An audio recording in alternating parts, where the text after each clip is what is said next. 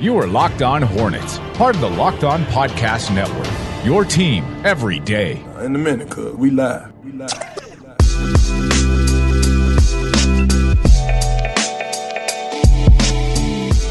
It's Locked On Hornets. Today's episode is brought to you by RockAuto.com. They have an amazing selection, reliably low prices, all the parts your car will ever need. RockAuto.com. We're part of the Locked On Podcast Network, your team every day. Local experts on the number one daily sports podcast network. You can subscribe to the podcast on iTunes, Stitcher, Spotify, wherever you get your pods. And you can follow us on Twitter at Locked On Hornets at Walker Mail and at Nada the Scribe. Nada is back with us. Are you happy to be back, Nada? Look, I'm happy to talk Hornets. I've been doing news for the last two days, so I'm kind of I'm kind of happy. You left me high and dry the last couple of days, going solo and then skipping a day, but Nada is back because um, you wanted to talk Hornets so badly with all of the different content that we have to get to. I mean, yes, we do. Plethora of content. We actually do a little bit. That was facetious, but now now we actually do have a little bit of a rundown to get to today.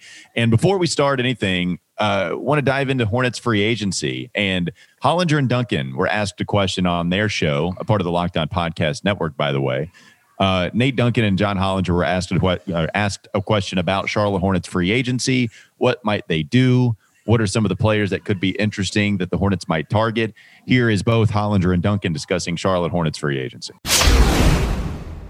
What do you see the Hornets doing in free agency? Uh, Swagtimus Prime asks us, uh, are there any targets that make sense for them? What, is, what does this team do? I mean, they, yeah, they have some, they have some money, but like, what, what do they do?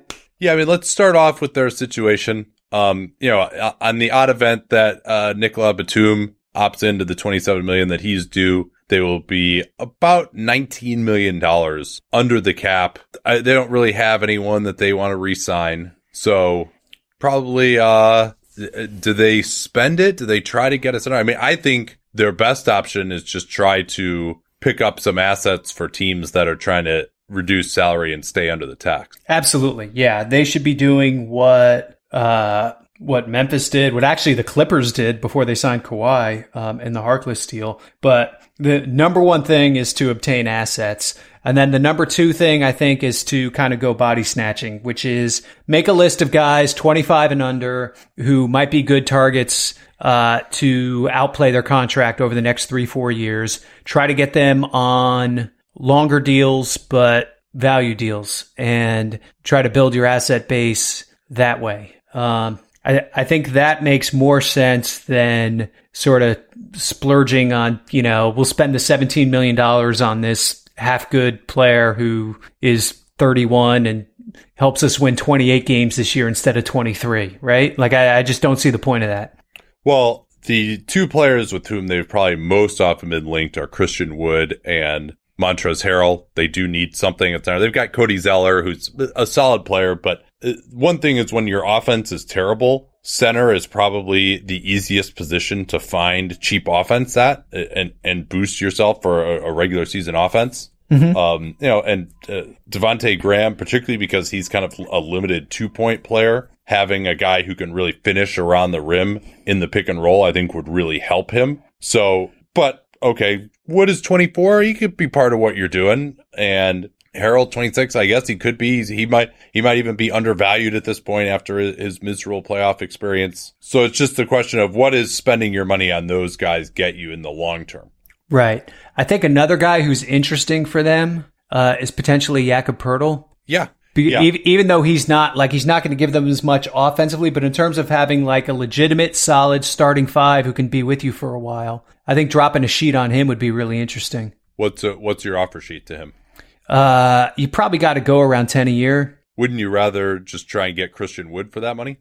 Potentially. I, I, I wonder how high the number is going to go on Wood. You think that that 10 is not enough? I wonder. I, I, he's a hard one for me to project. I think people are still a little all over the place on him and how they view him. Yeah. Well, that that's the uh, the early bird rights for Detroit. Although I think that's probably being overstated a little bit because I don't I don't see Detroit being like, oh yeah, let's use all of our cap space and then we'll immediately rocket 10 million over the tax or 15 million or 10 million, 15 million over the tax once they sign a bunch of minimums and stuff or not over the tax over the cap sorry yeah um The only still, re- I don't see this being team being expensive. Detroit, yeah, the only uh, reason Detroit would do that would be if somebody paid them to take a player, right? Yep, yep. That that's the only scenario where that becomes realistic. But yeah, I I mean, I I think the early bird thing probably doesn't really matter for Detroit. I could see a corner case where like they they tried to get Fred VanVleet and Wood at the same time where it might matter. Yeah, okay.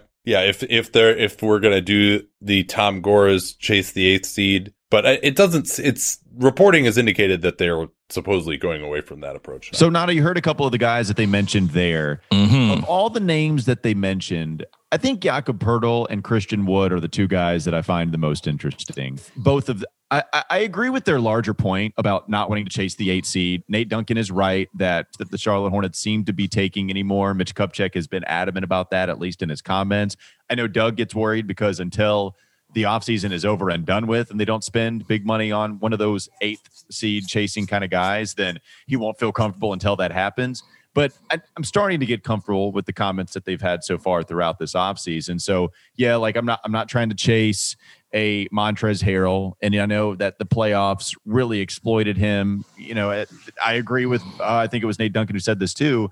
I would agree with Nate that it probably um it, the playoff performance probably did bring his money down in a way that probably is overshot I, i'd still not go crazy crazy over just refusing to pay him No, I Also, refuse. I- no, no, no. You you don't. I do.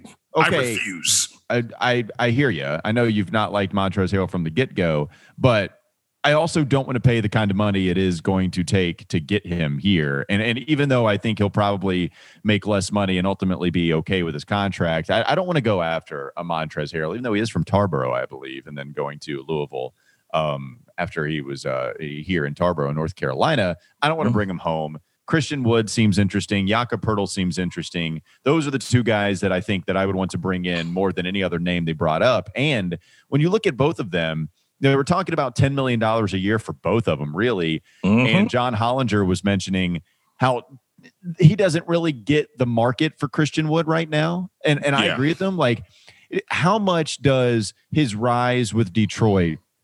Um, is it one of these things where we're all kind of going crazy on the rise of what happened this past season with Christian Wood, and then a team overpays him?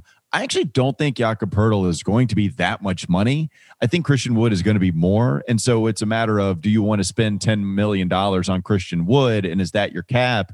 And if you can get him for that, then I would take Christian Wood instead with that 10 million. But if if he goes much more than that, then I'm just going to let him be and I'll take Jakob Poeltl, who I don't think is going to go over 10 million whatsoever. Uh, I, I think Jakob Poeltl is the only reason he goes over 10 million is because he's a restricted free agent. I think that's the only reason you kind of worry about that.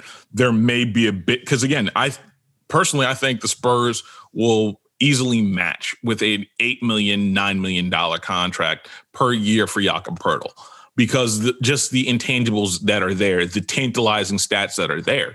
Christian Wood is interesting because no one's really got any money and no one's really trying to spend any money. Like I was reading something today on the um, Athletic about Michelle Roberts and her comments on what this league is going to look like.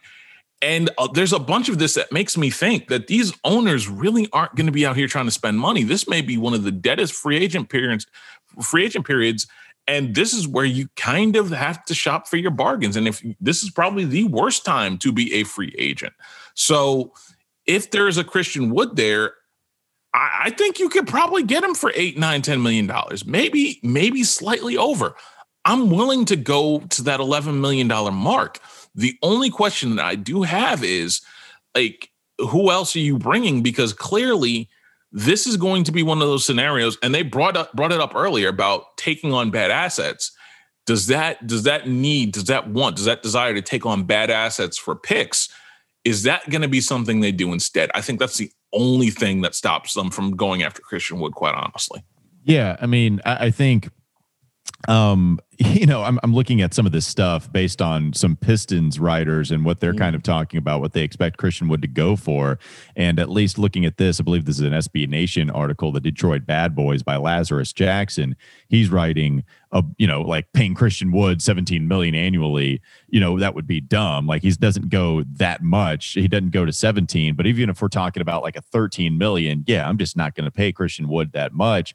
And, you know, looking at what maybe Jakob Poeltl would go for, if you are talking about 10, the defensive ability that he has with protecting the rim and he actually being a pretty good shot blocker, that entices me. Now, it kind of goes to how we've split James Wiseman and Onyeka Okongwu in the defensive strengths category. With the Onyeka, you feel more comfortable with him sliding his feet a little bit better on the perimeter, where Wiseman is the rim protector. I think we're kind of doing that with Christian Wood, who slides his feet better on the perimeter, where Jakob Poeltl is more of the rim protector. What do you want in that scenario? Normally, I would go with Christian Wood. I like the versatility more than the rim protection, but for the money that it might cost to get Christian Wood, I think Poeltl is going to be that guy. Maybe you're right about the Spurs valuing him uh, more than what I think.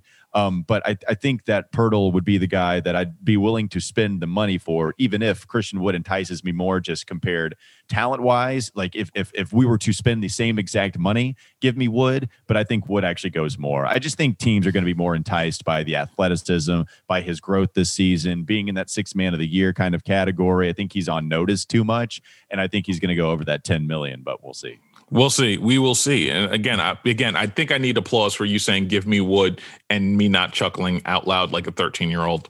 Yep, give me wood if it's cheap, but if it's too expensive, then I'm going to leave it be. Also, want to give a real quick shout out to rockauto.com. Always thank them for supporting the show. Uh, with the ever increasing numbers of makes and models, it is now impossible to stock all the parts you need in a traditional chain storefront. Why endure often pointless or seemingly intimidating questioning and wait while the counterman orders the parts on his computer, choosing only the brand his warehouse happens to carry? You have computers with access to rockauto.com at home and in your pocket. RockAuto.com is a family business serving auto parts customers online for 20 years, and you can go to RockAuto.com to shop for auto and body parts from hundreds of manufacturers. Best of all, prices at RockAuto.com are always reliably low, and the same for professionals and do-it-yourselfers. So why spend up to twice as much for the same parts? Go to RockAuto.com right now and see all the parts available for your car or your truck. Right locked on in their "How did you hear about us?" box so they know we sent you. They have an amazing selection, reliably low prices, all the parts your car will ever need. RockAuto.com. We've got some draft questions coming in to the Twitter handle at Locked On Hornets. We'll talk about Isaiah Joe and Elijah Hughes coming up next on the Locked On Hornets podcast. This is Locked On Hornets. Then I clicked on M. Thomas. I'm like, who in the hell is M. Thomas? Matt Thomas is his oh, name. Oh, NBA legend Matty Thomas. he, he, Matt he Thomas. I'm pretty sure Matt Thomas served me at an Applebee's the other day. It's time for more of the Locked On Hornets podcast. Always appreciate the support from you guys listening to the show and tweeting at us some of your questions. Sorry if we don't get to them in a timely manner, but we did get a question a couple of days ago from one of our followers, Warrior86.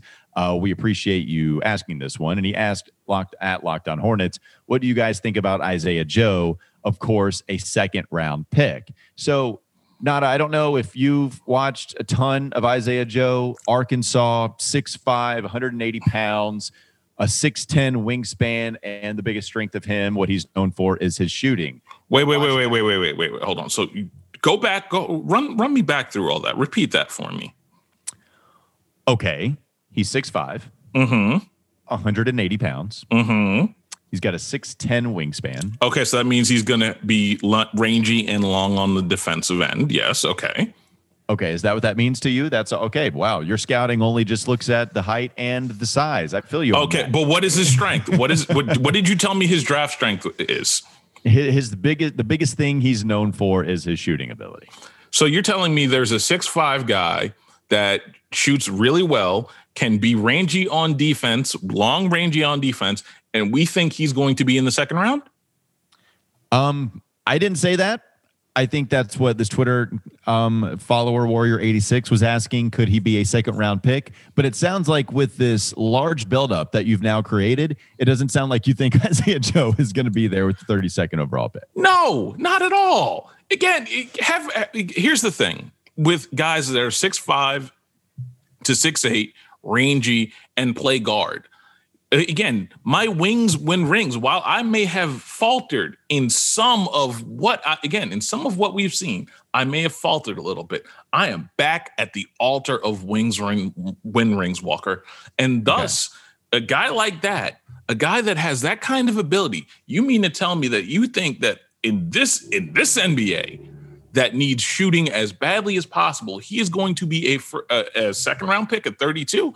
No, but if you're going to tell me we're going to trade up, maybe take a bad contract off, hey, I'm all for it because again, this team needs shooting and this team needs length and this team needs talent. But I don't think he's going to be there at 32.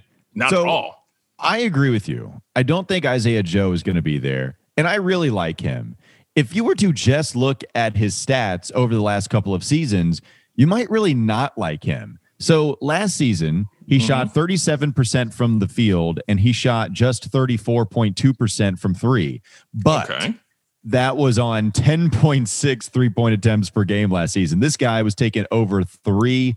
Uh, he was got, he was taking over 10 three pointers a game on the year last season. And then in his freshman year coming in, he shot eight three point attempts um, shooting 41.4. So if you look at what he did in his first year with Arkansas, his three point percentage was a lot better than what it was last year. Here's what I see when I watch Isaiah Joe watching him come off screens, watching him even off of the dribble.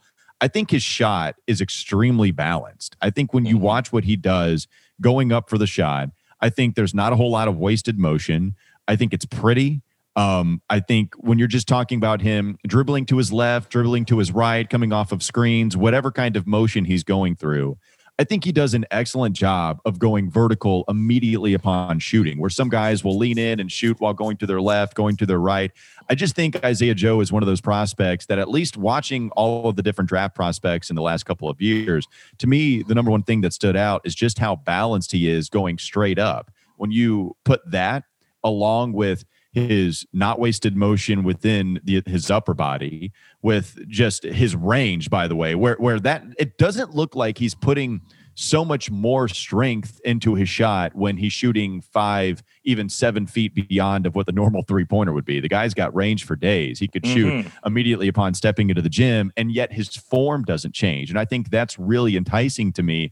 Even if you were to look at that three point percentage and say, okay, here's 34%, this guy's a volume scorer, he's not efficient, get him out of here. I don't think that at all. Like I, I, I really like what he brings to the table. I actually like his handles. I think he gets a little off balance. I okay. don't think it's because the guy can't dribble. I think if he is just a little bit more controlled with his dribbling, I think he has the kind of handles that um, make me feel secure with him having the basketball in his possession. I think there's a little bit of vision to him. It's not somebody that is going to facilitate an entire offense, but there were some times where he would rise up for a shot and then people are defenders are ready to box out Mm-hmm. And then mm-hmm. the guy in which that defender is supposed to box out actually slips past their defender. And then Isaiah mm-hmm. Joe has done a good job of looking for those cutters right mm-hmm. at the mm-hmm. last second to kind of fake out some of those um, some of those rebounders, the defensive rebounders. So I, I, really like that part of his game. And you look at the free throw percentage, it's 89%, which is always indicative of a good three point shooting percentage, even if he did not shoot all that well from beyond the arc. Bottom line, nada. I'm a big fan of Isaiah Joe. I think he's going to be a good basketball player. Even defensively, I like what he brings there. I would gladly take him. In fact, he's one of my favorites there at the 32nd overall spot. I'm with you more than likely, though. I, I do think the, the, only chance that we have as Hornets fans of him being there at 32 is mm-hmm the evaluators put too much stock into the bad numbers and think that it's just all volume for him. But clearly, these NBA guys, you know, they're doing their job, and I, I am with you. I don't I don't think that he's going to be there. No, I don't think he's going to be there. Now, the question I would actually ask you, quite honestly, is what's the highest you'd go for him if you're the Hornets? Like he's a guy that clearly fits a need on this roster. What's the again? What's the highest? Do you trade down? Do you, again? And granted, here again, I already hear Doug Branson gnashing his teeth, teeth and throwing a tantrum at me wanting to trade this pick again. But what's the, again? Where do you think his ceiling is draft wise? Because a guy like that, but he go ahead. A guy like that at again eighteen to thirty, like I would go eighteen, maybe seventeen in this draft. Yeah, Like- I don't I don't mind going up to the 20s if that's what you're asking me. Yeah, and I don't think Doug would get mad at you at trading higher to go get a prospect. I think Doug's mantra has always been get the guy that's rising on draft boards. Don't take the guy that should be high but is falling, like we kind of did with the Malik Monk who kept falling a little bit further than what we thought, right? Like I, I think what Doug would want is to go get the guy ascending up draft boards. And so Isaiah Joe might be that person. I don't know if that's actually happening. I haven't mm-hmm. seen a whole lot of him rising up draft boards, but yeah, I'd be just fine trading up a little bit further into the first round to go get him. I, I really like him. And just to uh, move on to another prospect that I think a lot of people are mocking to the Hornets. You know, Doug mentioned this one just because Elijah Hughes out of Syracuse is someone that a lot of people are talking about. I'm kind of out on him being the 32nd overall pick. If you want to, I mean, he, he's not going to be there in the 50s. So, you know, No. I- it's it, it, we're to the point where it's just not anybody that I'm going to spend a selection on. Watching him play Nada, his shot. So so uh, directly compared to Isaiah Joe, like Joe is someone that I just talked about how crazy good his balance is. Elijah Mhm. Hughes is really not balanced. Well, every time that he shoots, he kind of opens up his hips and his left leg goes back, and it's really weird. That's the the lower body mechanics on his shot it, it it it raises an eyebrow for me. I just don't get the whole left leg kind of going back. And then when you see him shooting 34%, um, you know, it, it makes me question it even more so. So uh, the percentage isn't great. No, it's Um, not. It, even though he can shoot with some range, it's not somebody that that shoots with a whole lot of a lot of power in his upper body, in my opinion. I Mm. think that I think that his his release and I think that his upper body in the in his shot process is actually a little inconsistent. It, It just is. throws me off, Nada. I, I just the, the jump shot throws me off a little bit. I know we averaged, I think, 19 points a game this past year with Syracuse. He was the guy that they relied on. I think he can show some power athletically, uh, athletically jumping off of two feet. We've seen some pretty good jams from him, but also finishing at the rim. I mean, he might have done so, but uh, I think he finishes below the rim in traffic more so than he rises above it. Like there are times where he'll go off two feet, but it kind of has to be premeditated for him. It's Oh, not some- dear. it- it- Oh, it's- no. it's- well, it's not some natural reaction where a ball is coming off of the rim and he's ready to go. He'll come out of nowhere. Like if he comes out of nowhere, it's premeditated. He has to take a lot to gather off of two feet, and then he might give you something flashy. But that's the kind of flashy plays that he gives you. I, I think he is a little bit hectic with the basketball. I, I don't love his decision making with the ball in his hands. I'm just kind of out on Elijah Hughes. And if he's going to be there in the 30 second range, I'm not taking him. And if you wanted to take him in the 50s, fine, but I don't think he'll be there for the 50s. So overall, I just don't see a scenario that'd be, yeah, pull the trigger on Hughes. Get- uh, here's the thing though. In all your description of elijah hughes do you know what i heard? A lot again do you know what my, my brain that sometimes is wired a little bit differently heard? Not very different from what we already have in cody and caleb martin. A lot and, and they're better athletes from for for my money. They're a lot better athletes. So if we're going to talk about whether investing in elijah hughes I'm much more inclined to say, hey, we, we already got some wings that we can mold and we can send down to Greensboro, and they know the drill and they'll only get better. So, as much as I like Elijah Hughes, I don't think he's that talented. Like, it, again, this is a different conversation if it, uh, Isaiah Joe's there or Desmond Bane, heaven help us, is there. This is a completely different conversation. But again, Elijah Hughes, like, nah, I'm kind of good. I'm, I, I'd much rather get a big at 32, quite honestly. And it's always harder to grade some of these defenders coming out of Syracuse because they don't play man to man defense and it's zone. I, I just don't watch him and think that his defense is going to be all that good Mm-mm. compared to, I think Isaiah Joe would be a better defender than what Elijah Hughes would be. And in even with just their shot creation, because Elijah Hughes was the number one guy, I think Isaiah was able to create. I think actually Elijah did have some shot creating ability, mm-hmm. but I, I, just I think Isaiah Joe's was a little bit cleaner. Um, yeah, it, yeah. Give me the Arkansas product way more than going with the guy out of Syracuse in that scenario at 32. If both of those guys are there, and you're asking me who I would take, I'm a fan of Isaiah Joe, just as you are. Um, not a not so much of Elijah Hughes. All right, I want to talk to you guys about Built Bar. Built Bar is the health conscious bar that tastes so delicious you'll think you'll eat, you're eating a dessert after your workout. It's great for the health conscious guy because you can lose or maintain weight while indulging in that delicious treat. They are low calorie bars, they're low sugar bars, they're high in protein, they're high in fiber, and they're great for the keto diet. They've got the peanut butter flavor, coconut almond, the cherry barcia, as Nada dubbed us the bar- Barcia boys. Uh, Barcia boys or bros? Which one do you like better? Barcia boys, man. Come on. Okay, I'm sorry, my bad. It's the Barcia boys. Either way, try the cherry Barcia, and also if you want, you can get the cookies and the cream, and maybe best of all, you can get the free cooler with the purchase of those uh, built bars that you might buy at builtbar.com. When you go to builtbar.com, you can use promo code Locked On, and you'll get ten dollars off your next order. Again, that's promo code Locked On, all one word, no spaces, for ten dollars off at builtbar.com. Got one more segment to go. We'll give you our final analysis on what we've seen in the NBA Finals. Does it only go to game five and not as proven right with his NBA Finals prediction? That's coming up next on the Locked On Hornets podcast.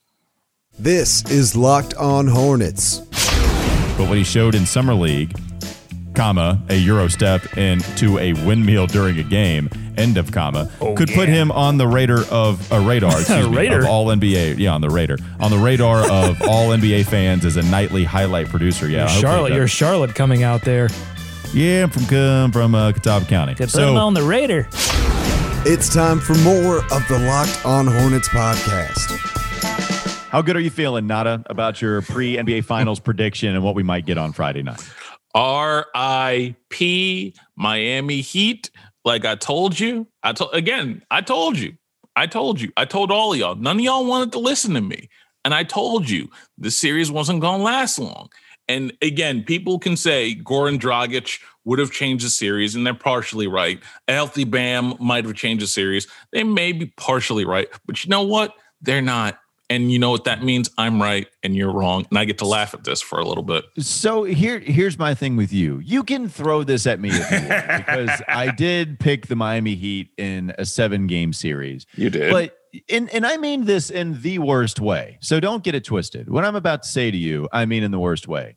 You are lebron james in the fact that you create this chip on your shoulder that didn't actually happen. You are Michael Jordan going against LaBradford Smith, making up stories in order for you to pound your chest after the fact. And the fact that a lot of people were picking the Lakers in five or six games, and you went with the masses. And now what you're trying to do is create it that you were this one guy with some unique take that had the Lakers winning in five games. And you're saying, and I quote, all of you are wrong and I'm right, and I'm going to pat myself on the back. Do not act like this is a LaBradford Smith situation. Just tell the truth, Nada. I think that's all we want from you, and you refuse to do it. Sir, allow me to craft my own narrative as I see fit. no, I'm here to call it. I'm here to call BS on you. I'm not going to allow you to create your own narrative. But as we continue to look at the NBA finals and look at what I think is probably going to end in six games, maybe the Miami Heat can take care of game five. I don't think this goes to game seven, despite Jimmy Butler telling you that they can come back from this 3 1 deficit. I think the absence of Goran Dragic is absolutely huge, and mm-hmm. in a weird way, maybe even bigger than Bam Adebayo. You know, not. I think some of the analysis coming into this one, if you were a Heat believer, or maybe you believed in the Lakers but were worried about something uh, with the Miami Heat, it might have been Bam Adebayo and the defensive prowess that he could have had against Anthony Davis because Bam does such a good job on smaller, quicker guys, and we've seen him defend well Giannis Antetokounmpo. And, and, and, I know mm-hmm. Crowder was on him too, but I, I, thought Bam Adebayo has done really good no matter who his assignment has been. I thought maybe there would be some kind of neutralization, if you will, of Anthony yes, Davis. But fair. Anthony has been so good, minus that game three where maybe he, his impact wasn't nearly as felt. Anthony Davis has been very good. I will say this I expected Anthony Davis to get the finals MVP heading into this series. I think LeBron James, Nada, is going to be that guy after what we've seen so far. Yeah, no, I absolutely agree with you. And one thing Anthony Davis did and it worked for the most part. Is you notice who Anthony Davis was guarding for the most part in that game four was Jimmy Butler. And he took Jimmy yeah. out of the game. And he basically made sure that anything like Jimmy was going to have to shoot threes and exploit the perimeter, something that he wasn't willing to do for most of the series as or the, this playoffs outside of the first round too too much. So at some point they decided, you know what, we're going to bu- bump this. AD, I'm going. AD said, I'm going to cover Jimmy Butler, and he took him out the and basically took him out the rest of the series. Yeah, I don't know if you saw the stats, and I'm trying to remember them, but I think anytime Anthony Davis was matched up against Jimmy Butler, I think Jimmy went scoreless, if I'm not mistaken. I don't think he made one field goal. I could have that wrong, but I know that if he did make a field goal, it was only like two or something like that. What he mm-hmm. did against Jimmy Butler was sensational. And uh, you know, I know Jimmy had some comments after the game. It doesn't matter what defender you throw at me, I'm not scared of him. Yeah, I don't I don't think Jimmy's scared of anything. I just think that Anthony Davis did a really good job. And how about Frank Vogel, man? Like, look, I, I think that Frank Vogel has always been a good coach. Watching the Indiana Pacers, exploiting a lot of the best things of players that he had on that roster with Indiana. Mm-hmm. I always thought he did a great job. I always thought Indiana moved on from him prematurely. Um, but and then Orlando, it's just tough to win down in Orlando when that's the kind of talent that you have. But yeah. still, I, I, think Frank Vogel has done some good things with that Lakers roster. And, you know, even yes, you have Anthony Davis, you've got LeBron James.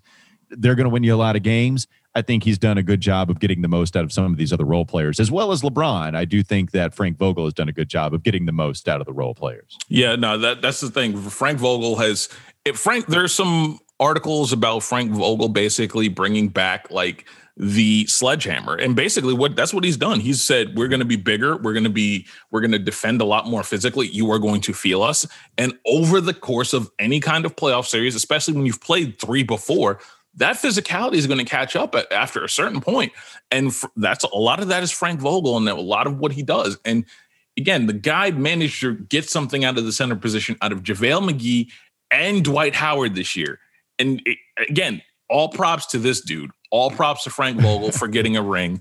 I mean, yeah. thank you for helping me shape my narrative of Lakers in five.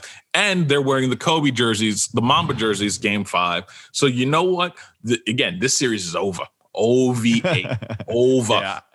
I probably agree with you on that, and uh, I hate it because I'm going to have to hear some more of this nonsense as we go forward. That wraps yeah, up this edition. One more thing, though, Walker. One go more ahead. thing. Um, there's a, a listener of ours, uh, Senor Fantastico on t- Twitter, just got his MD, and he thanks us, Walker, for helping him get through medical school. Are you serious? I didn't even yes. see that. Why am I no, not? He, did, he, did he tweet at us at Locked On Hornets? No, he did not tweet us at. He tweeted me. He tweeted me, not oh, you. Okay. well, that's why I didn't see it. exactly. Well, yeah, shout out. Even if you did tweet at me, that's absolutely fine. Still shout out. Excellent job. Congratulations. And we do appreciate everyone's support, including Senor Fantastico, uh, Dr. Fantastico, as we'll call you now. Yeah, exactly. Senior, senior doctor. I like it all. Uh, once again, that wraps up this edition of Locked On Hornets. Thanks again to rockauto.com for supporting the show. Now tell your smart device to play the most recent episode of Hollinger and Duncan or any show on the Locked On Podcast Network. Have a great day. We'll be back with you tomorrow.